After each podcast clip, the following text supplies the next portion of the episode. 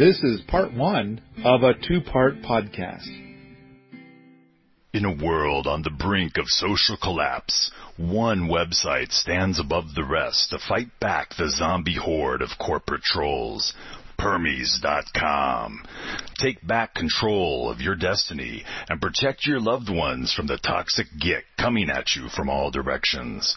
Strap on your overalls and start building that bunker of abundance with the good vibes and friendly helpful insight found at Permies.com. All right, so it's permaculture smackdown. And uh, today I'm gonna we're gonna talk about the predecessor to the book Building a Better World in Your Backyard, and that is that um, I don't know how I got hold of this article, but somebody sent me an article about uh, Derrick Jensen writing uh, about showers and like basically he's advocating for political change over personal change. And uh, so um, I want to. He's got some very profound things that he's saying that I think are really important and and I and and I'm and it's just it fueled me, and uh, I wanna. All right, so I'm gonna jump into it. So uh, I'm going to respond to, to this article that he wrote. First, I wish to say that Mr. Jensen is one of our great permaculture leaders. I choose to follow a different permaculture path, but I find his ideas refreshing, bold, and delicious after a diet of spiral gardens, poorly built cob ovens, and greenhouses in the winter shade. And Mr. Jensen's words always make me grow to be a better person. All right. So now I'm quoting Derrick Jensen. Would any sane person think dumpster diving would have stopped Hitler? Or that composting would have ended slavery or brought about the eight hour workday? Or that chopping wood and carrying water would have gotten people out of czarist prisons or that dancing naked around a fire would have helped put in place the Voting Rights Act of 1957 or the Civil Rights Act of 1964. Then, why now, with all the world at stake, do so many people retreat into these entirely personal solutions? All right. So then I respond uh, to that and, my little essay that I wrote. And while he makes an extremely good point, I do wish to engage him on this point. And my point will be weird. I wish to say that he is right. And at the same time, I wish to propose a point that is almost the opposite and say that that is right too. In fact, I want to add strength to his point by the words from his book, As the World Burns, 50 Simple Things You Can Do to Stay in Denial. That's the name of the book. I think it's, it's such an amazing title. As the World Burns, 50 Simple Things You Can Do to Stay in Denial. In that book, he points out that if everybody in the world did all of the things that were supposedly better, then it wouldn't make any tangible difference. I almost cried when I read that because it's so true. I think this is a good point. If we are all, if we are going to solve all problems globally, or perhaps most problems, we need to at least come up with a scalable backyard model and then scale it. I know I can do the first part. And I think I've done a fair bit in this space already. And there are some days when I think I might be able to do the second part. I've made a mountain of progress, but there's a thousand more mountains to go. Okay, now I'm quoting him again. An inconvenient truth helped raise consciousness about global warming.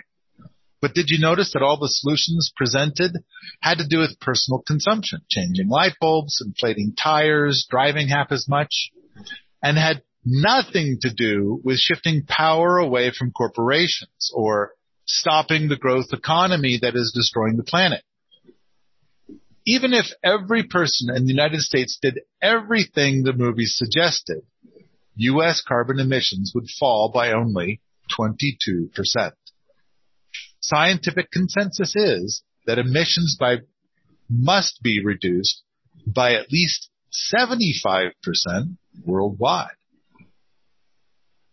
All right. That's the end of the quote from the book. And then I say, therefore we need more, much more. And as with nearly everything in permaculture, it isn't going to be just one thing, but a long list. And rather than do 50 things that give us 22%, perhaps we need to explore a list of 100 things that give us 75%. Of course, we're not going to persuade everybody, so we really need to step up the game. All right. So first off, I kind of I, I want to check in with you guys. So we've got uh, uh, Julia, Katie, and Mark here today, and um, the first thing that I that, that I read that came from Derrick Jensen from his article was stuff like, "Do you think dumpster diver would have dumpster, dumpster diving would have stopped Hitler?"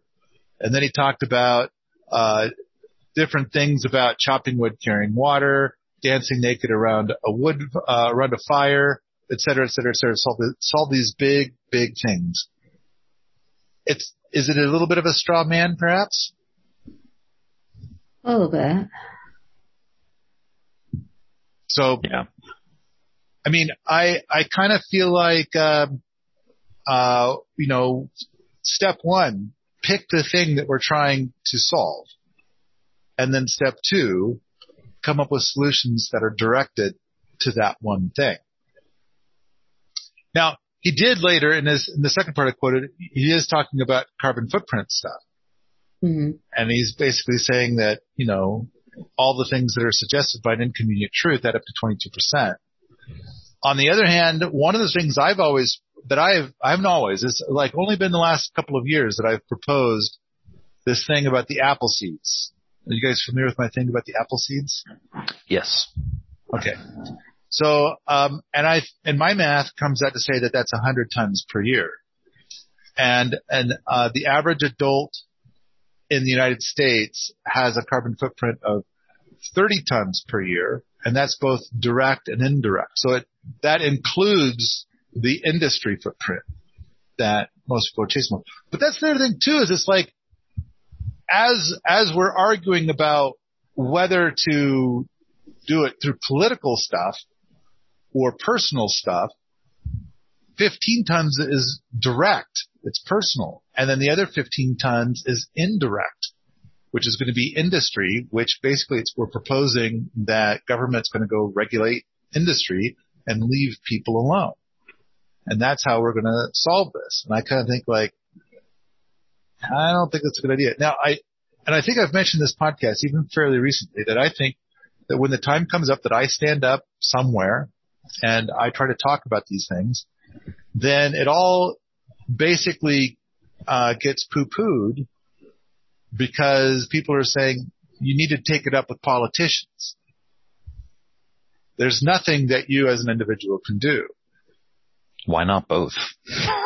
But uh, yeah, I think I think you could do both if if you're into that. Um, I I think at the same time I kind of I kind of feel like uh, why not? You know, why do you have to shit on this? Why? The other thing is, is that it's like, let's say you want to do the political thing. You want to pursue the political. I, I, I firmly believe, believe that that's a rigged playing field. And so it's like, okay, you're going to go, and, and I kind of feel like the greater message is, is whatever you do, keep on consuming. Don't learn ways to consume less. Keep consuming. Keep on doing that. And if you're upset about it, definitely go do this thing so we can ignore you. But keep consuming. Keep consuming. Write to politicians, or you can even write to companies if you want. Write to the regulators, write to the people who are going to try, who, who have the ability to make authentic change in a big way. Write to them. And then you know, maybe not everything you write will be ignored, but most of it. I, I just feel like it's a rigged playing field. Whatever you do, don't, don't do something that will actually, and it's not even that they're concerned about actually causing change. I think what they're worried about is they're worried that their employer because I do believe that these are corporate trolls, that their employer will get less money. Mm-hmm. So I, I, I kind of feel like that's naughty. That this whole thing about there's nothing you can do, so don't even try. If you have a moment, you should write to a politician. The politicians we've paid for and got in our pocket who will ignore you. Yeah. This might be a pessimistic thing on my part, but I, I do think that like with the, Building a Better World book, there's authentic things that you can do and they make an authentic difference, but they do threaten the livelihood of big corporations. And, and so it's fair that a big corporation is going to say like, don't, don't, don't do that. Don't, don't read Paul's book. Don't do the things he says in there. Although I do feel like the Appleseed thing doesn't take any money away from the big corporations. Right. But I mean, in general, in a capitalist society, solutions that don't involve buying something are not going to be promoted. So, I mean, th- like the solutions that annoy you the most, things like, well, I've done my bit because I bought the right light bulbs. You know, that's, that's what always gets promoted in a capitalist society is you just need to alter your purchasing habits and then you'll be doing the right thing. But a lot of what you're recommending doesn't involve purchasing. It involves doing or building. Right. And I think, for example, the apple seed thing. So eat an apple a day, put the seeds in your pocket, and when you have a chance, plant those seeds. I think that can be done in a capitalist environment. Right. So I think it can also be done in every political environment that there is. Well, I think if I do that in my personal environment, there's, I'm not sure where I'd put the seeds other than on my farm. On your farm. Because farm. if I put the, if I put them in my neighbor's front yard, they're gonna mow the seedling down. sure. And if I put them in a park, the same thing kind of happens. So I'd have to find like untended land for the apple tree experiment to really go. Okay. You, you live in Portland, Oregon. Yes, I do. Okay. Now, um, all right. So let's say you put the seeds in your pocket, and um, after a month, you have a month's worth of seeds. You've got like half a cup of seeds, probably not even half a cup of seeds, mm-hmm. but you've got quite a few seeds. You've got, let's see, if if it's 30 days, there's five seeds, so you've got like 150 seeds. hmm Um, now you did mention something about like you can go onto your farm, but let's pretend that that's like, like you don't have that farm. Right. All right. Um, I know for a fact that there are places, um, near you that are not, uh, like, like they're not somebody's yard. Hmm They are where they, where it can be mowed because your concern is valid. And they are not a park where it's going to be tended and mowed as well. There are, uh, uh, lots, probably, probably less, probably within a 20 minute walk of where you are. There's a lot that, uh, is untended and it's private. It is private.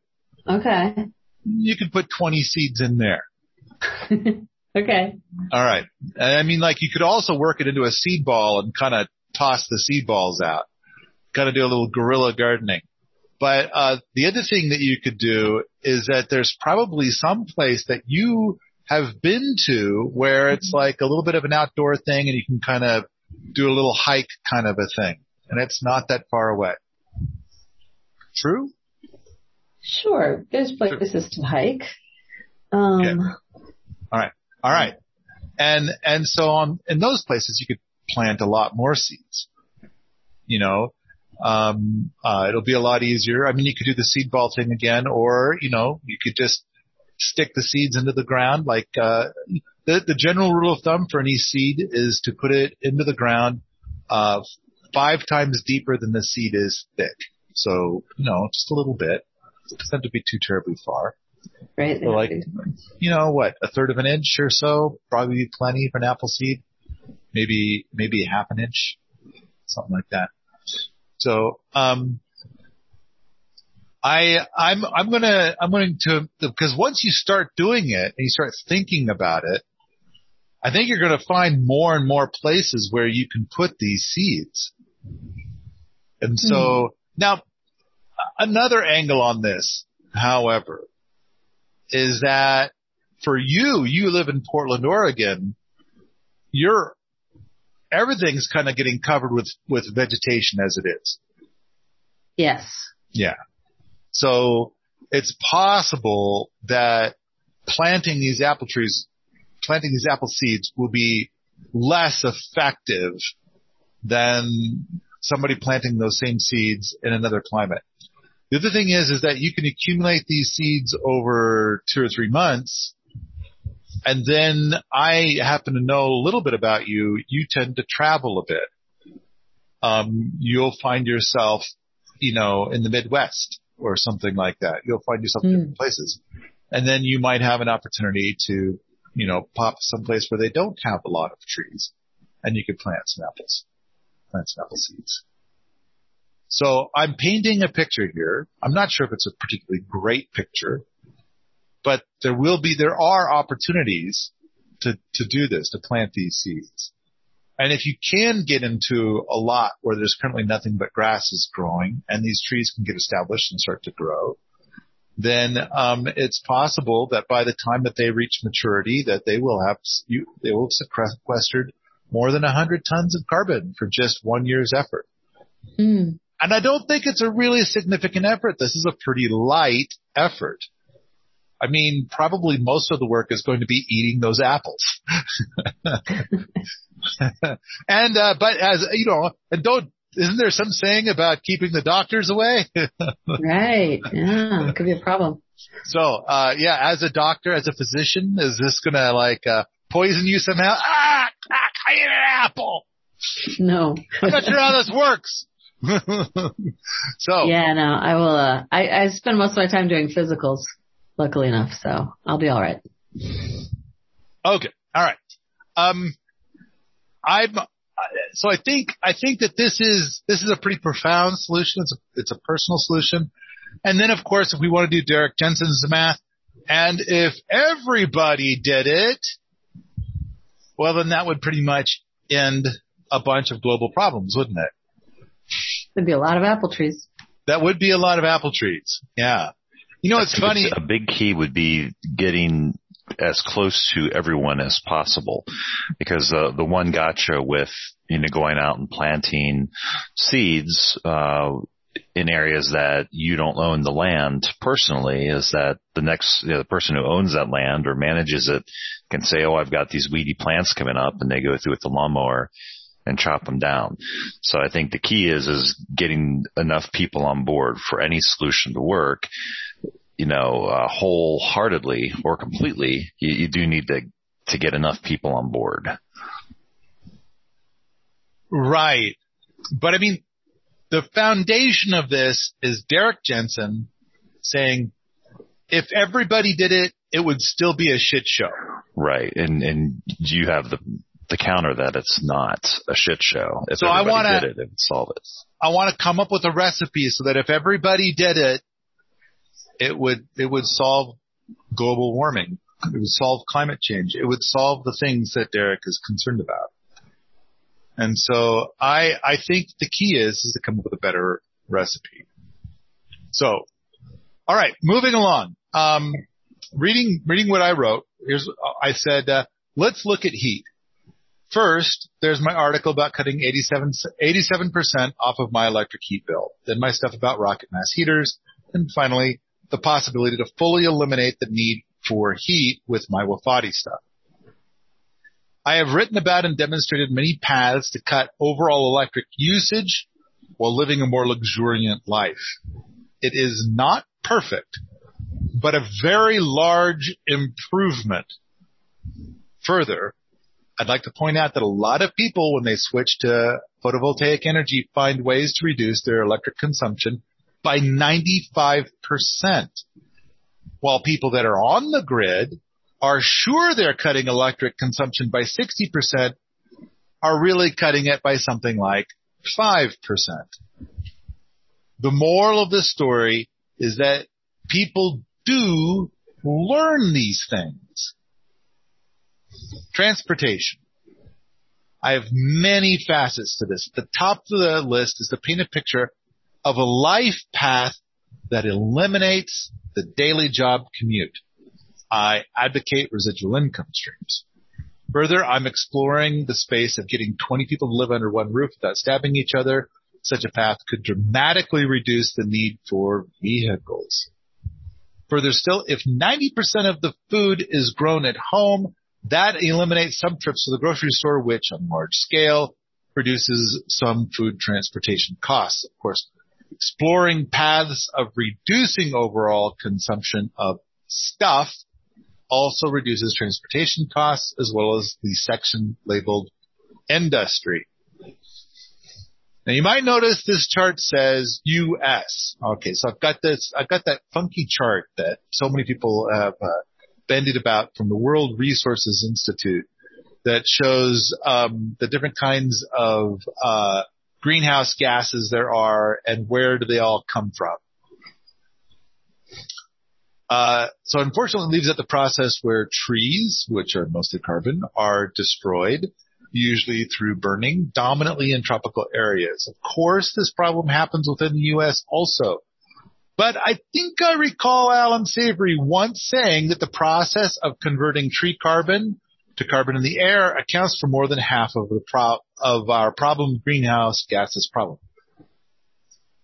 I think that when writing the book, Building a Better World, um, Sean and I put a lot of time into into researching that, and we never did find any numbers to back that up.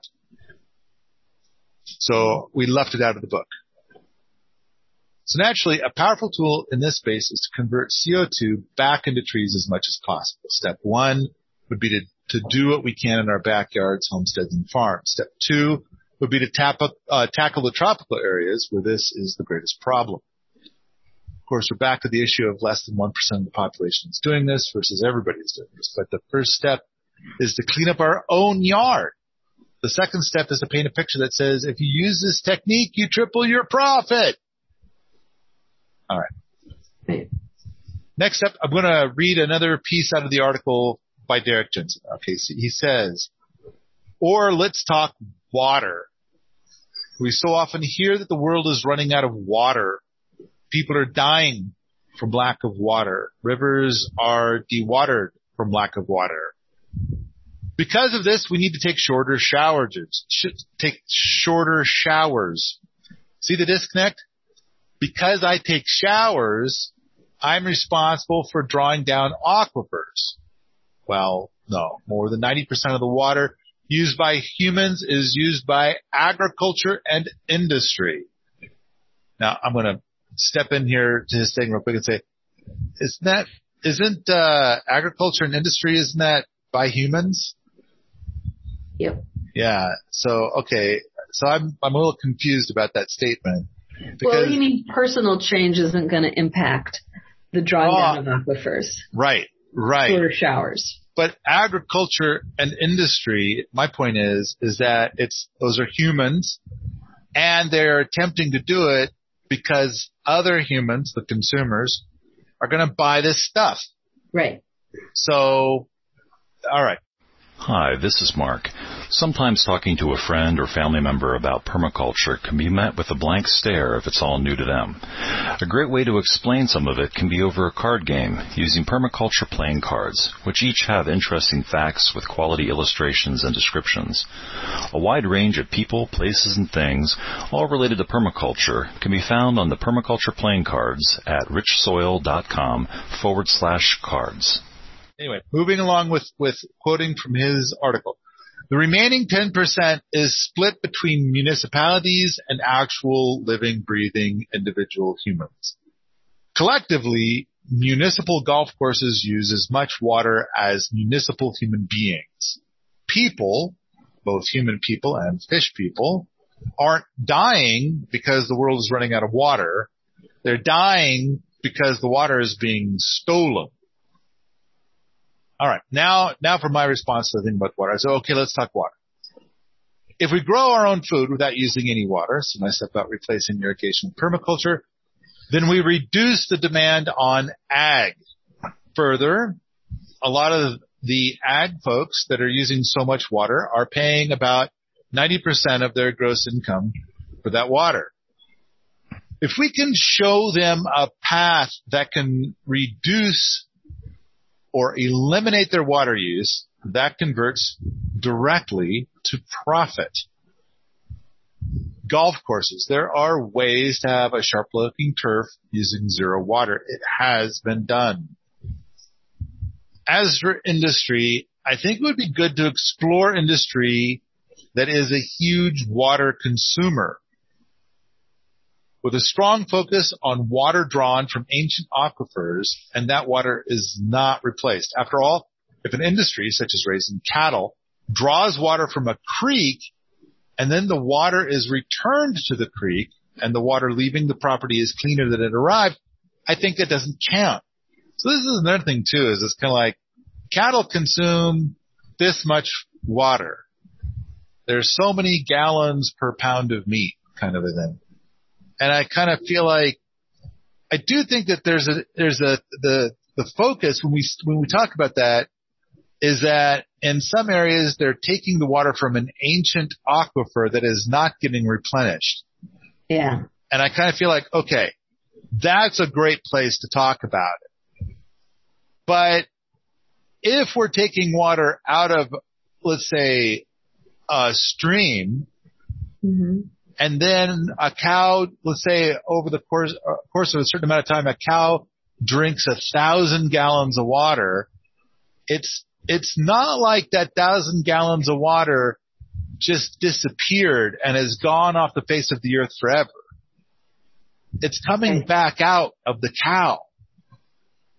So it's like, I don't understand. So it's like if there's a creek, Well, it depends on where the cow is. If the cow is in a feedlot, then the water's coming back out of the cow, but like they, they put all of that into a lagoon and then probably a lot of the moisture goes up into the air. Whereas if the cow's on Okay. pasture, Yeah. then most of that moisture goes back into the soil, works its way through the water system and replenishes that creek or pond. And the areas where those cows are being raised don't necessarily get a lot of rainfall to replenish the water table where the water is being pumped up from. See now, okay, I think we gotta, you know, I want to differentiate between a place where the water is coming from some sort of ancient aquifer, and it's mm-hmm. and that and a creek. But I do think like if you're going to talk about CAFO, and then the the water went up into the atmosphere, it's like oh good, so it's still part of the water cycle. Right. Yeah, so it didn't Didn't fall off the face of the earth. It didn't get blasted into the sun. There wasn't a magic trick where it went into a void.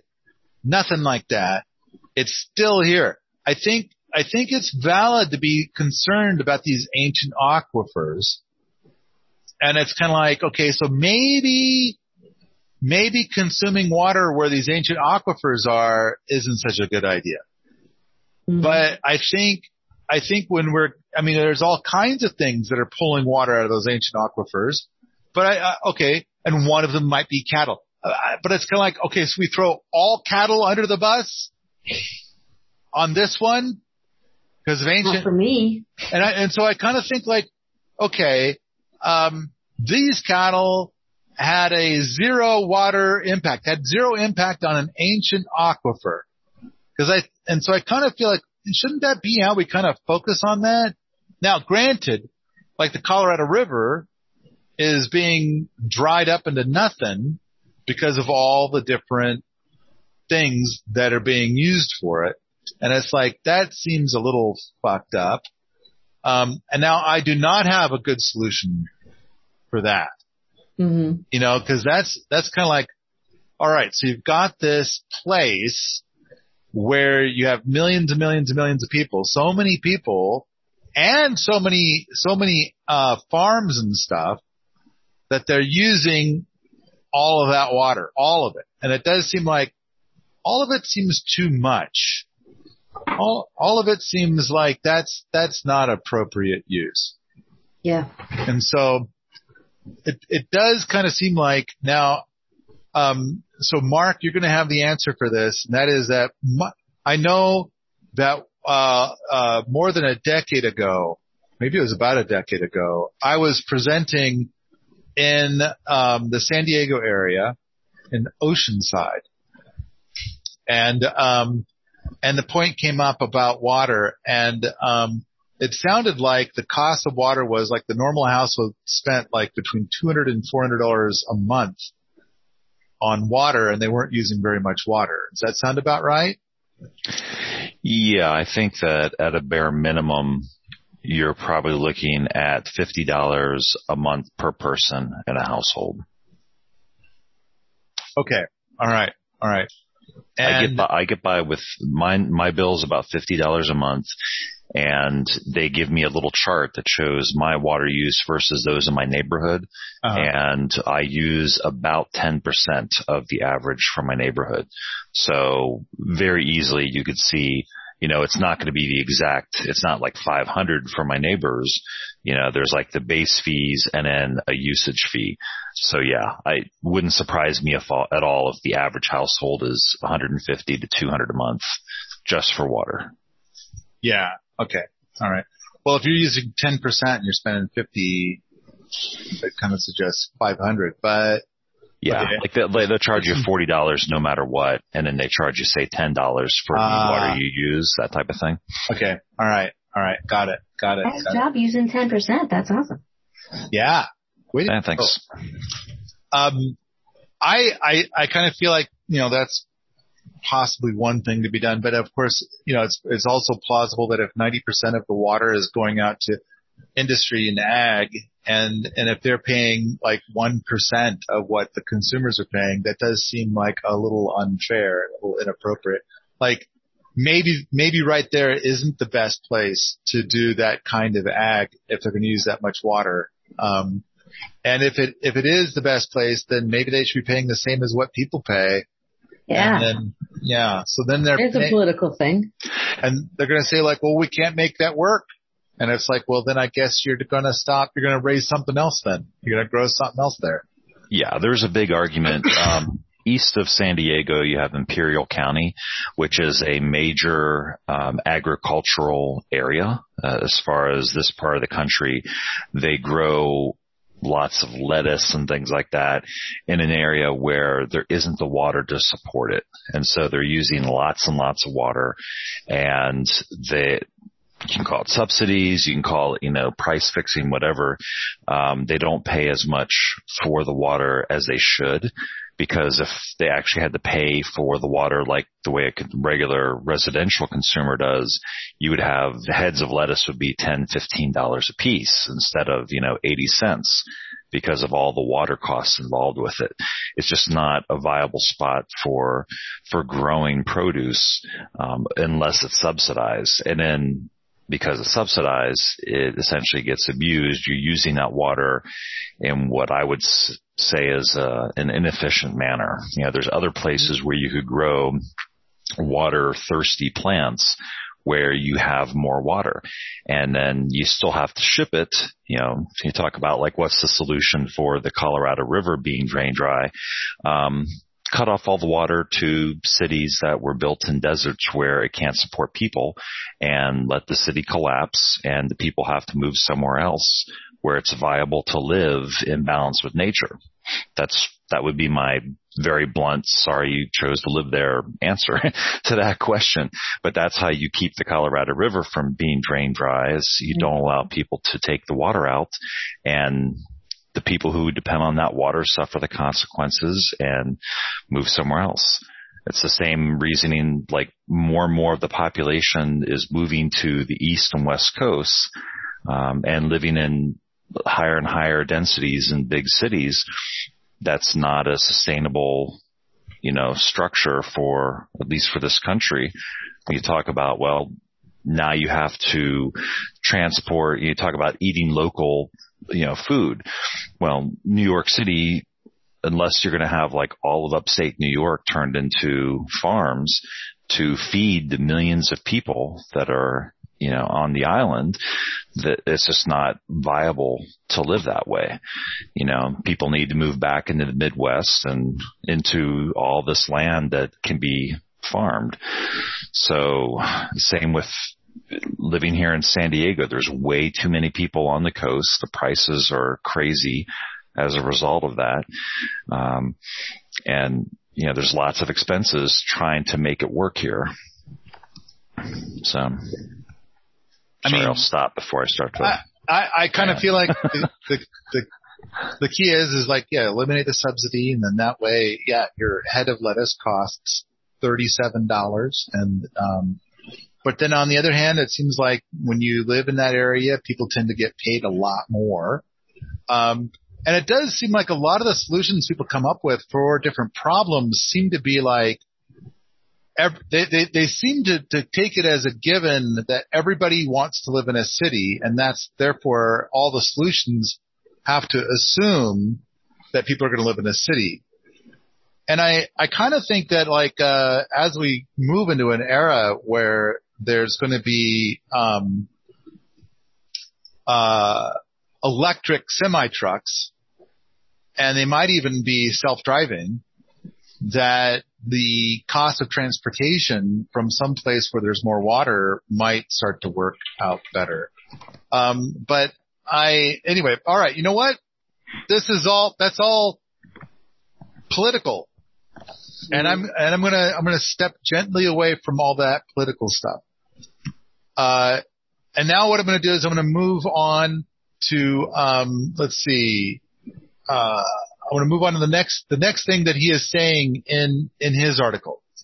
Uh, he says, uh, or let's talk energy. Kirkpatrick Sale summarized it well.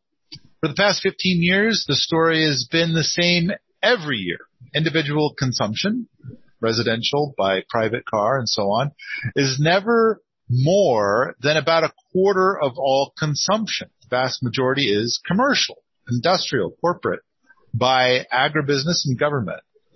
He forgot military. So even if we all took up cycling and if we all took up cycling and wood stoves, it would have a negligible impact on energy use, global warming, and atmospheric pollution. And then my response is, and if we dramatically improve things in our backyard, industry is always looking for ways to cut costs. It won't take long for industry to adopt ideas. On a more political note, if we stop subsidizing energy, the products that consume huge amounts of energy will have their price go up and will then become less appealing. When gasoline is $12 per gallon, possibly the unsubsidized price, bananas will become more expensive than apples.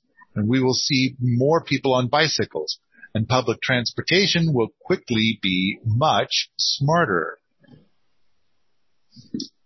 All right. Mm-hmm. Then he, then uh, I quote him saying, or let's talk waste. In 2005 per capita, municipal waste production, basically everything that's put out at the curb in the U.S. was about 1,660 pounds. Let's say you're a die-hard simple living activist and you reduce this to zero. You recycle everything. You bring cloth bags shopping. You fix your toaster. Your toes poke out of old tennis shoes. You're not done yet though, since municipal waste includes not just residential waste, but also waste from government offices and businesses. You march up, you march to those offices, waste reduction pamphlets in hand, and convince them to cut down on their waste enough to eliminate your share of it. Uh, I got some bad news. Municipal waste accounts for only 3% of the total waste production in the United States. So why did he bring it up? I don't know. Okay, all right. And suppose we have come up with some, this is, so now this is my response, my response to that. And suppose we've come up with things to make it so that we reduce our waste at home effectively. Uh, suppose we reduce 90% of our waste and we activate the whole everyone thing. All of that industry is populated with people the same people that just reduced all of their home waste. So we start off with the 20 people under one roof thing. General consumption is typically reduced to half due to you don't need so many things which can be shared among the community. Combine that with growing your own food, surely two or three of the 20 like to garden, usually two or three others are keen to cook. Next, we come up with a large buffet of ways to reduce waste at home. A lot of these are things most people are not even aware of, and now they are aware. Industry has waste, not because they like it, but because they do not yet know of alternatives. Solving this problem usually cannot be accomplished by yelling at them. It almost always requires creative thought. So if we impregnate a lot of these ideas into the brains of their employees, that doesn't entirely solve the problem either, but it does improve the probability that the problems might be solved. so I think this is a thing that's oftentimes not mentioned when we're going, and it's like, who are we going to be angry at? And it's like we pick out companies, we pick out politicians, we pick out all these different people. But the bottom line is, is that if we start solving this stuff at home, a lot of those people work for those places.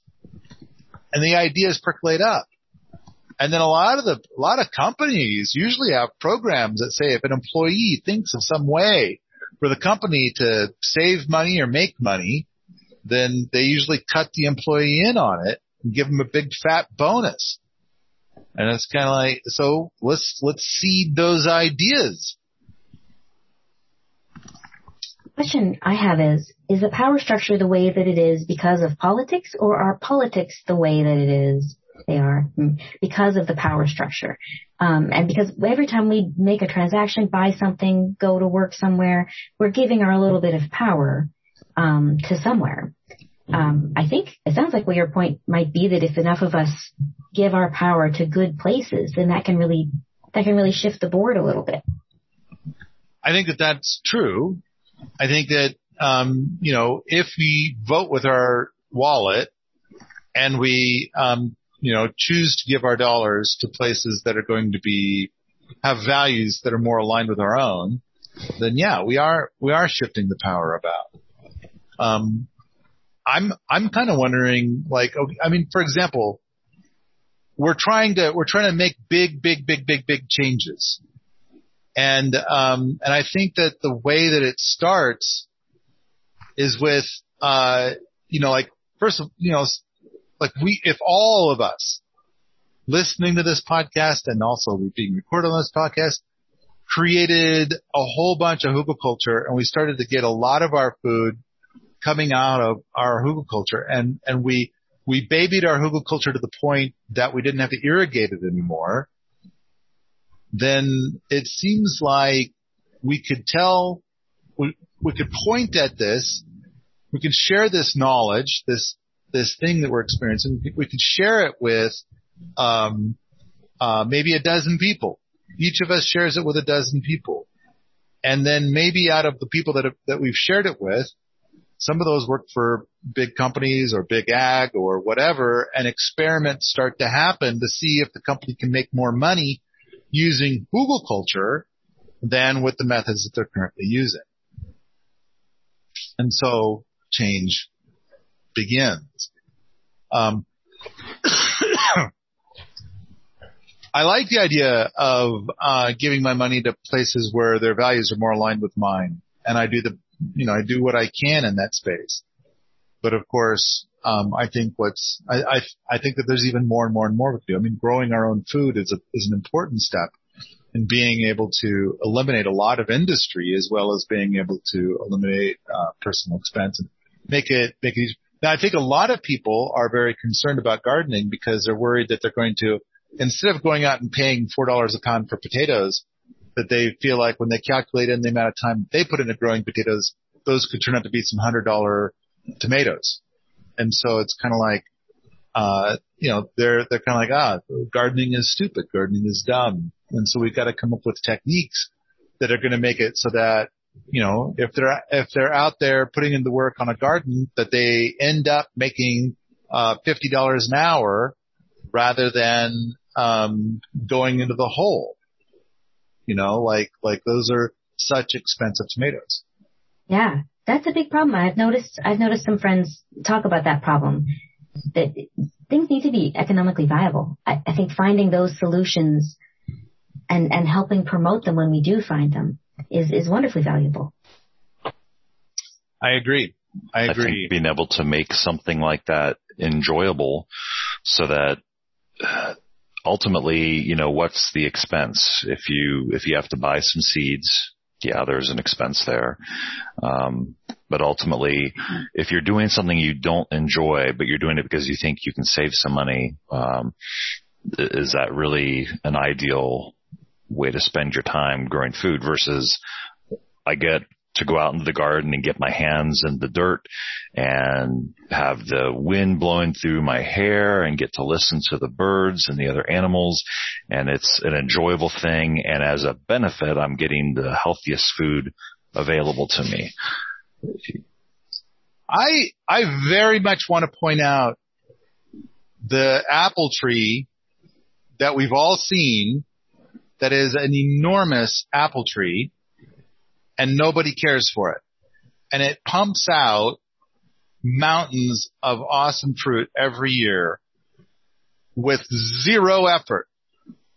So when we meet these people that are kind of like, well, I don't want to grow these tomatoes that are hundred dollar tomatoes because I've had to put all this time in it. I had to go get the fertilizer and I had to water it all bunches and bunches. And in the end, yeah, it's a good tomato and everything, but it's like a hundred dollars a pound.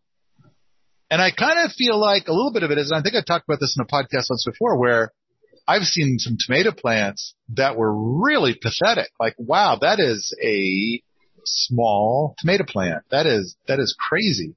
So I, I kind of feel like the, the champion to look at is a glorious apple tree, like a big, a big apple tree that gets no care and produces a rather large mountain of awesome fruit. I think that, uh, you know, we can also start talking about, I mean, someone else was talking about calories, like you grow all this kale and you've all, and, and you did all this work and then the amount of calories is like not even what you could get in a couple of candy bars. And yet it took you this enormous amount of time to get all this kale. And I kind of feel like that's a poor example. My apple tree, I think, is a much better example. I mean, well, but, but there's a lot of nutrition in that kale, and once you make the kale delicious, you've added a lot of calories. Or like I had kale last night, and I mixed it with onions that had been cooked in lard, on, you know, onions and garlic cooked in lard, and that got mixed with the kale, and then also um, broth. So I got my hit of nutrition from that kale, but the calories came from all the things that I used to make it palatable. I think in that case, uh, I, I mean, what you just said was that if you're focusing on calories, maybe you ought to raise some hogs. this is true. Yeah, yeah. But we so, need we need all of it though. But I think, and I think I think kale is worth growing. Is my point. So when we're talking about calories per acre, I think an apple tree does extremely well. Um, I also think it's like, uh, let's take a good look at sunchokes. They're generally considered the king of calories per acre. But I, I think that there's a, a bunch of different stuff you can grow that's going to pr- produce far more calories. And, uh, and hey, you know, another good one is chickens. Just good old mm-hmm. chickens and the eggs. Those, there's a lot of calories in those eggs. And so, and they just keep coming every day. This podcast is continued in part two. Have you ever wondered whether a particular book was really good or just so-so, and if you could trust the reviews online? When it comes to books related to permaculture, Permies has a large list of reviews for over 100 books. Perhaps you're considering a book for yourself or a friend, or you're just curious about what's out there. Stop by permies.com forward slash book and take a look at the book review grid and read some honest reviews, and hopefully you'll find the next book to add to your collection.